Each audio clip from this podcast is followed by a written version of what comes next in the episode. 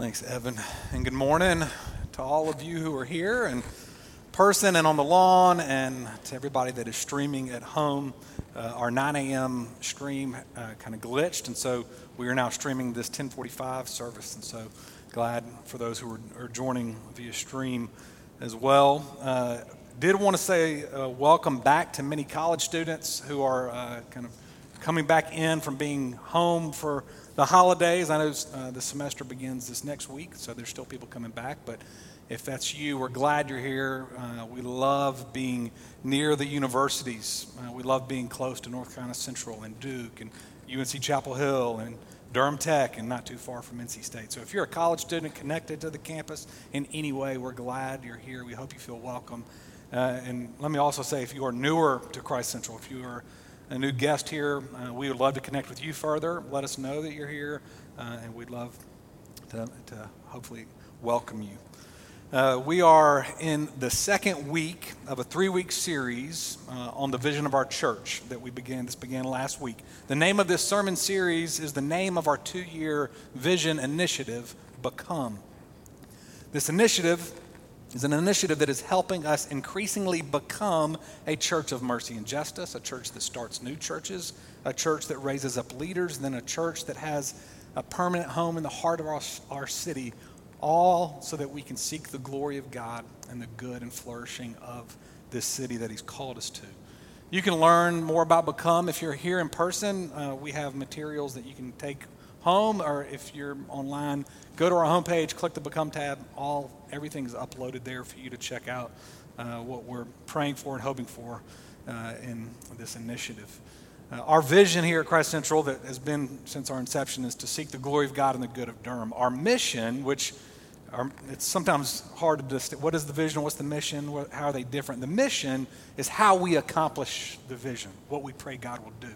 And our mission here at Christ Central is to ask God to bring spiritual, social, and cultural renewal. Spiritual, social, and cultural renewal. Last week I preached on Ezra, uh, out of Ezra, on spiritual renewal. Uh, that we pray that God would transform our lives by His grace, that we keep first things first, which is God's grace transforming us into worshipers of Him. This morning I'm going to preach out of Nehemiah on social renewal, which we define as seeking mercy and justice for individuals and systems. And then next week, Timothy will preach out of Esther on cultural renewal. So let me give you a little bit of a quick context of where we are in our Bible here this morning. It's a refresher if you were with us last week. If, if not, uh, as I said last week, this portion of our Bible is new to many of us. Uh, Ezra and Nehemiah it was written uh, originally as one book, not two like we have in our Bibles. One book, Ezra Nehemiah, written roughly around 500 BC. Uh, the pagan empire of Babylon invaded Jerusalem uh, around 588, 586 BC, destroyed the temple in Jerusalem, destroyed the city itself, took most of the Israelites captive, not all of them, some remained in Jerusalem, but took most Israelites captive for around 70 years. And Ezra Nehemiah starts with us reading about the Persian Empire having now overtaken the Babylonians. Ezra chapter 1 begins with saying that God stirred the heart of the pagan king of Persia to release the Israelites from captivity and allowing them to return to Jerusalem. I said this last week, but that is a whole sermon of itself. It speaks to what Evan prayed for and what's going on this week in our country to think about how God stirred the heart of a pagan king, a non believing king, to accomplish his purposes and to fulfill his promises to his people. Ezra Nehemiah, eh, you should really read it. They're not, they're not long books, but Ezra Nehemiah are two great leaders that God raises up to lead post exilic Israel into the rebuilding and the restoration of a new Israel and a new Jerusalem. They are great urban developers. I mean, Ezra leads with the rebuilding of the temple, Nehemiah leads with the rebuilding of the walls and the gates of the city. In Nehemiah chapters 1 through 4, uh, we really get uh, an insight into how great of a leader Nehemiah is as he leads in the rebuilding of the walls. And you see Nehemiah really create buy in from the Israelites and ownership so that the walls are rebuilt in a matter of months. And then we get to Nehemiah chapter 5, our passage this morning. And there is a major problem in Israel as they are living behind their new walls. The question in post exilic Israel with these rebuilt walls what will the new Israel be? Not in its urban development, but as a new society.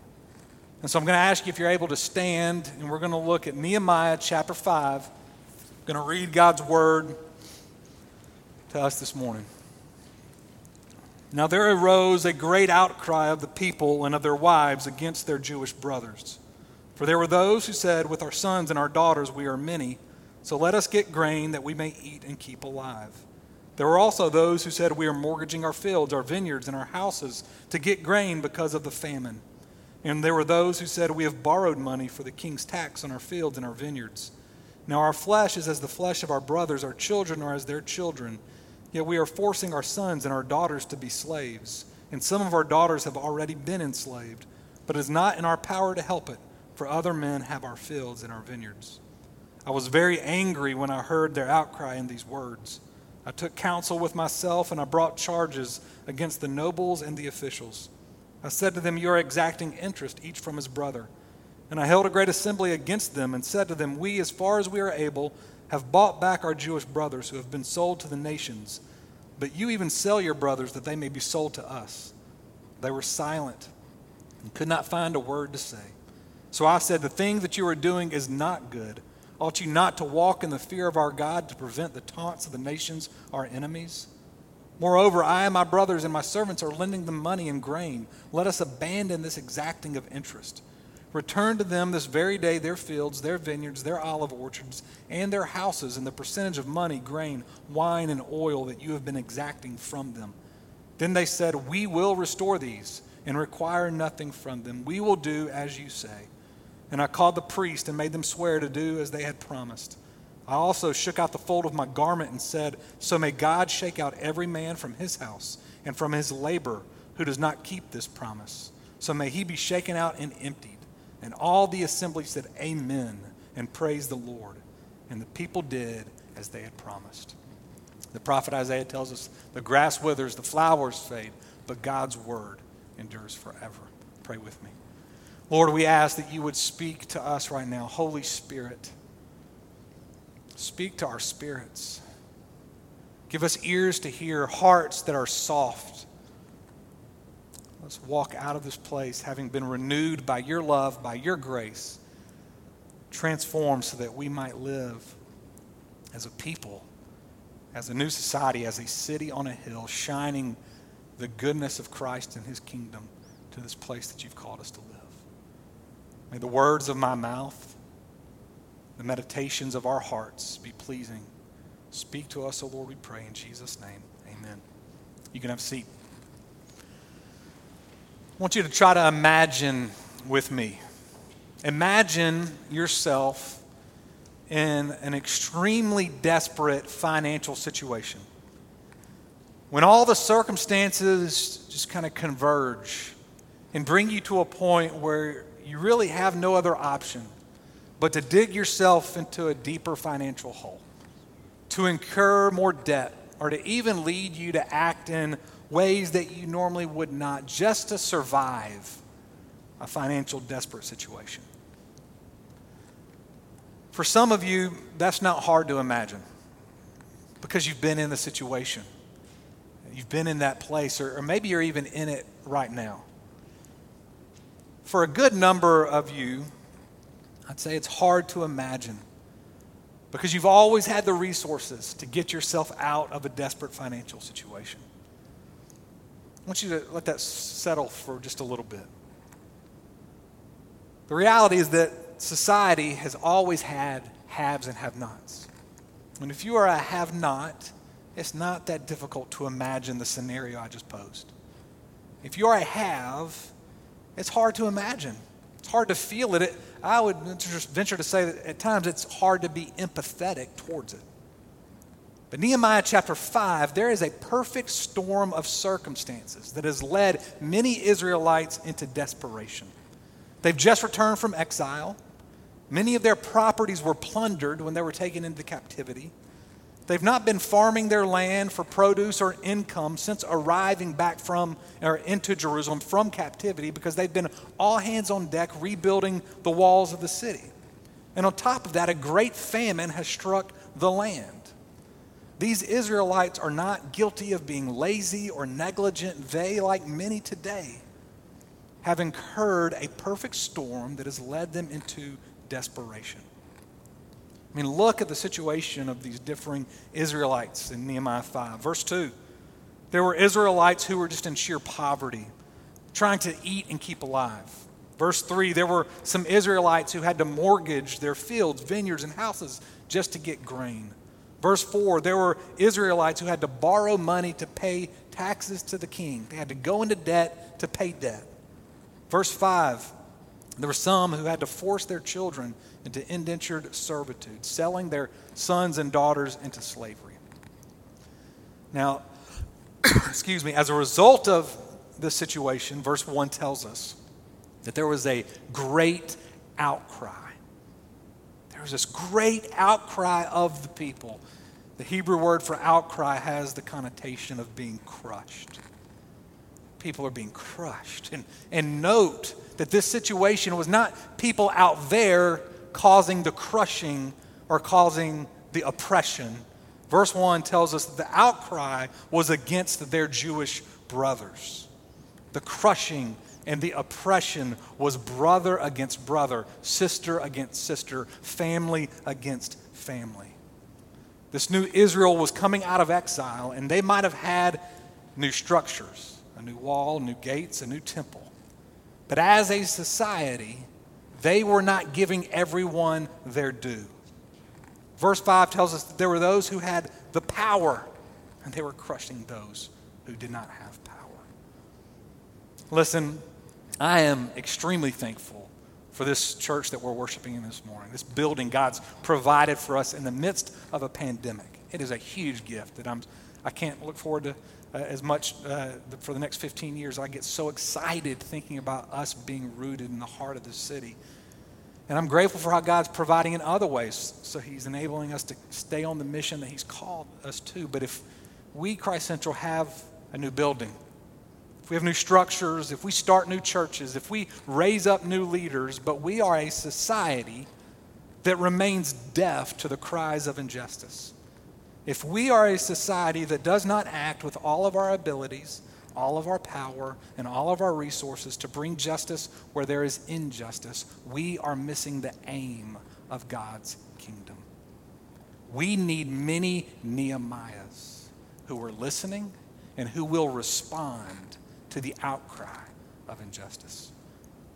So, this is the situation that we see in Nehemiah 5. There's two things I want to highlight in our passage. The first is the personal response to injustice, seen in Nehemiah, verses 6 to 8. And secondly, the corporate call for justice in verses 9 through 13. Let's look first at the personal response to injustice. In verse 6, Nehemiah says, I was very angry when I heard their outcry. Anger is a rightful response to injustice. God gets angry when he sees the oppression of his people. Psalm chapter 7, verse 11 God is a righteous judge, a God who feels indignation every day. God gets angry at injustice. In the Gospels, we see Jesus coming into the temple in Jerusalem and he's drop kicking tables and clearing out the temple in anger because people were exploiting others and using the temple to gain money. Righteous anger is the appropriate response in the face of injustice. Now, let me try to define righteous anger. These are my words. Righteous anger is Godward passion, Godward passion that leads us to fight for God's causes. We need not just Nehemiahs who hear and respond, but passionate for God's glory who are willing to fight for God's causes, for the oppressed, for those experiencing injustice. Now, keep going with me. Verse 7, see this personal response that Nehemiah is having. He doesn't just knee jerk kind of respond in this anger. Verse 7 says, He took counsel with himself. I think Nehemiah wanted to make sure that his anger was righteous. There's not a lot of commentary on, on this verse, but I kind of imagine Nehemiah angry, passionate for those who are being oppressed. He's wanting to make sure he's, he's in step with God. And so he opens up God's word. He prays. He breathes. He thinks about what needs to happen. He asks God for wisdom and humility, boldness, faith. And then, verse 7 he steps out and he brings charges against the nobles and the officials. And he says, You are exacting interest each from his brother. Do you catch what Nehemiah is doing? Nehemiah goes straight to the top of the structures of society. He speaks to the nobles and the officials because Nehemiah knows this is not just a personal issue, but a systemic issue. And I wish I had time to go into all of the systemic issues of injustice that our society has levied in the past and that are still present today. I'll just name a few. In our country, you have to start with slavery. And then you move on to a woman's right to vote. And then you have Jim Crow laws and predatory lending that's still very much in existence today. Sin's not just personal, sin corrupts systems. And our response, our personal response to injustice, must be to speak for people, but also to speak into systems. So how is God calling you to personally respond to injustice? You cannot respond to everything. But I do know that God wants you to hear the cries of injustice. And He wants you to respond to something that He has gifted you for and He has called you to. Here's the second thing I want us to look at the corporate call to fight for justice. Nehemiah, verse 7, chapter 5. He calls for this assembly he speaks to the nobles and the officials and he calls out the injustice. Verse 9 The thing that you're doing is not good. He calls it out. He says, Ought you not to walk in the fear of our God? Now, we are for sure living in a call out culture today. We've talked about that here at Christ Central. Everybody today wants to call out somebody, right? Or call out anybody that's against them. And this call out culture, it's, it's rooted in a self righteousness that pervades within all of our hearts. Right? We want to tell everybody why they're wrong and why we're right. And our, therefore, our culture is filled with what's been called virtue signaling. We're, all, we're all good at virtue signaling these days. You know what I'm talking about? You put, you put that, that sandwich board, or not a sandwich board, that, that sign in your yard to let your neighbors know what you're for, what you're against, or that bumper sticker that's on your car or that tweet or that Instagram pic, whatever it might be, we, we want to declare and let everybody know this is my personal virtue, and if, and if you're against it, you're wrong, I'm right. But I want you to see very clearly here, and Evan said this in his prayer Nehemiah is not calling out this new society, this new Israel, to fight for justice because it's a good cause. This is not cause driven like many of our societal fights are today. Nehemiah says, Ought you not to walk in the fear of our God? The fight for justice is rooted in fearing God. What does it mean to fear God? I think that's sometimes confusing to many of us. I, uh, simply put, let me tell you what it's not. Fearing God is not living in slavish fear. It's not viewing God as some bully who's ready to drop the hammer on you. To fear God is to be in awe of God is to revere God because of his greatness, holiness, justice, his law giving. Nehemiah is rooting the fight for justice in God's character and in God's commands. The prophet Ezekiel, the century before Ezra Nehemiah, in Ezekiel 22, described to Israel that the exacting of interest, the making of unjust gain from your neighbor, was one of Jerusalem's most detestable practices. And here they are, a century later, repeating one of the offenses that led them into exile. Deuteronomy 23:19, God's law says, "You shall not charge interest on loans to your brother, interest on money, interest on food, interest on anything that is lent for interest. You may charge a foreigner interest, but you may not charge your brother interest. That the Lord your God may bless you in all that you undertake in the land that you're entering to take possession of it." God is a God of justice, and He commands justice. He cares deeply for the oppressed. As a church, as a new society, we seek social renewal because it's God's heart and it's God's command. Mercy and justice for individuals and systems. And we must remember that this call begins with God. It's rooted in Him. You know, when we're in a position to be a blessing to, to somebody maybe who finds themselves in a bind that they can't get out of, and we have the means to help our brother or our sister out of that bind, Right? When there's a cry uh, out to God and we, the people of God, ignore that cry, do you know what commandments we're, we're violating?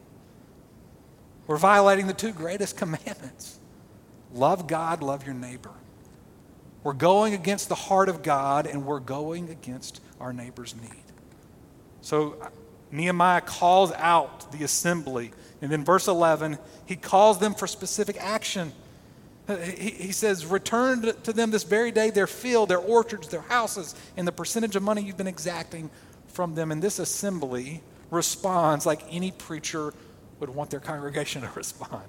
Immediately they respond. And they say, We will restore and require nothing from them. We will do as you say. And Nehemiah, in verse 13, acts like an Old Testament prophet. He shakes out his garment and then he declares, Let everyone who does not keep this promise be shaken out and emptied. And everybody said, Amen. This is amazing. What God is doing in his people in this moment is amazing.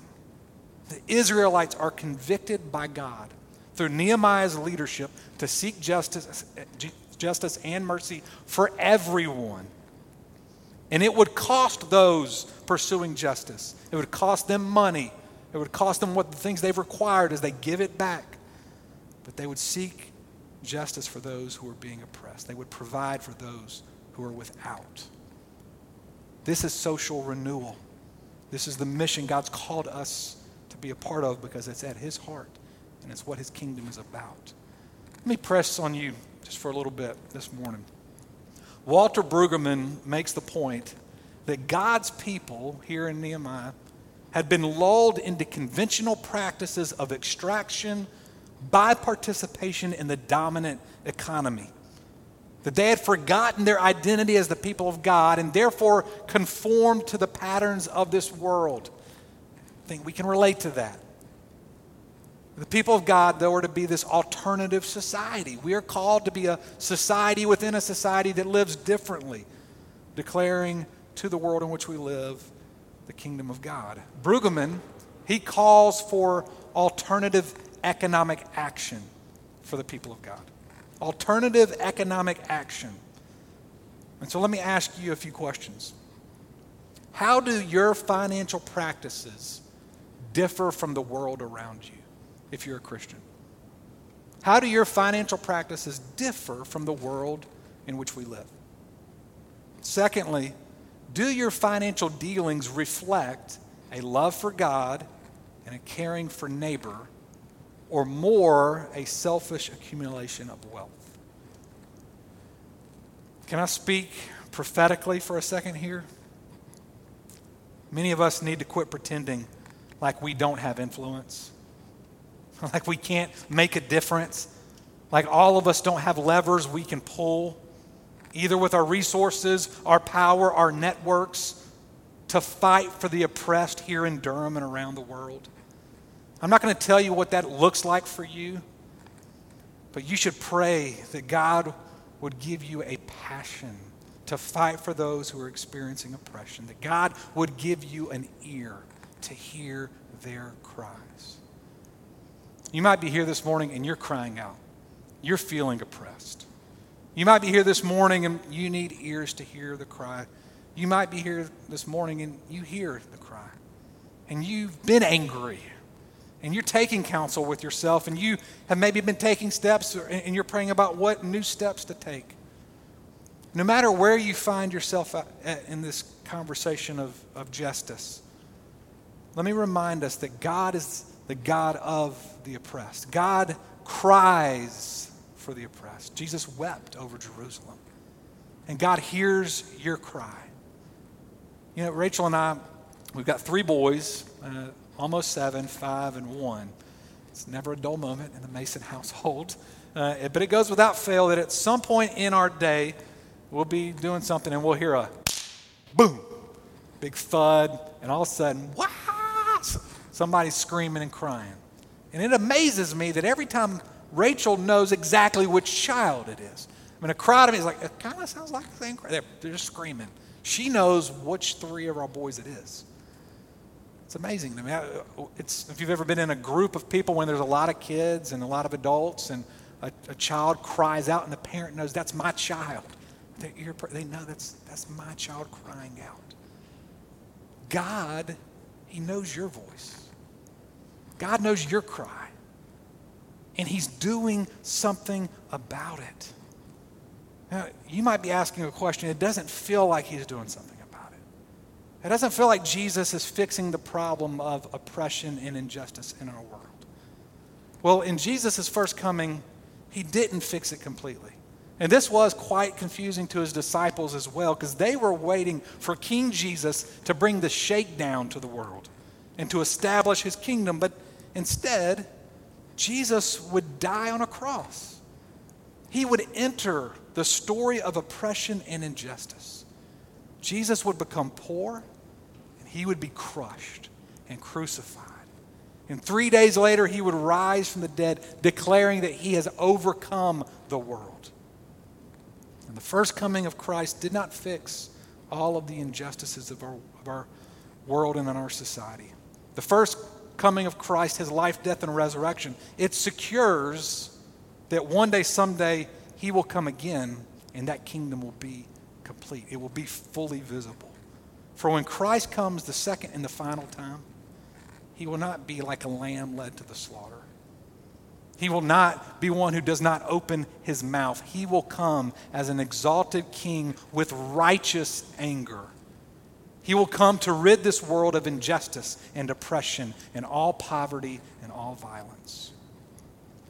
I heard a pastor tell the story of talking to a father of daughters after a church service one day. And this father came up to the pastor and they were talking, and the father starts talking about how one of his adult daughters had just kind of been serial dating, you know, like just dating one guy after another, going through boyfriends, and he was trying to find Mr. Right. And the dad kind of confessed to the pastor, yeah, Pastor, I'm concerned that, that my daughter's, she's just waiting on some prince to ride in on a white horse to fix everything. And uh, as a dad, I, I can imagine feeling like, I just want, to encourage my daughter, you got to be a little bit more realistic. All right, this is the real world. Be a little bit more realistic. That's not going to happen. But this pastor in that moment, I thought, responded uh, with uh, just poignancy. By the grace of God, respond. I don't, I don't know if I would have responded this way. But the pastor said, You know what? I'm banking my whole eternity on that happening. See, the very last book of the Bible, Revelation, it describes the second coming of Christ and that he is the Prince of Peace who comes riding on a white horse and He will fix everything that is wrong in this world. And as Christians, we're banking our whole eternity on that happening. But until that day, as His people, as a new society, may we be people who hear the cries of the oppressed. We live as an alternative society, loving God, loving neighbor, seeking social renewal as His kingdom comes. Let's pray. Lord God, I ask that you would help us, God, to hear the cry. Some of us don't want to hear the cry. We want to explain it away. We want to uh, say there's reasons for people crying out. And I, pray, Lord, we would not so quickly do that. Give us tender hearts, give us ears to hear. And God, I pray that we would have Godward passion uh, give, give us anger, give us righteous anger to fight for justice in this world because it is your heart and it's your command. Lord, I pray that we would be a church that is a city on a hill, declaring a kingdom of peace and a kingdom of justice to all. It's in your name we pray. Amen.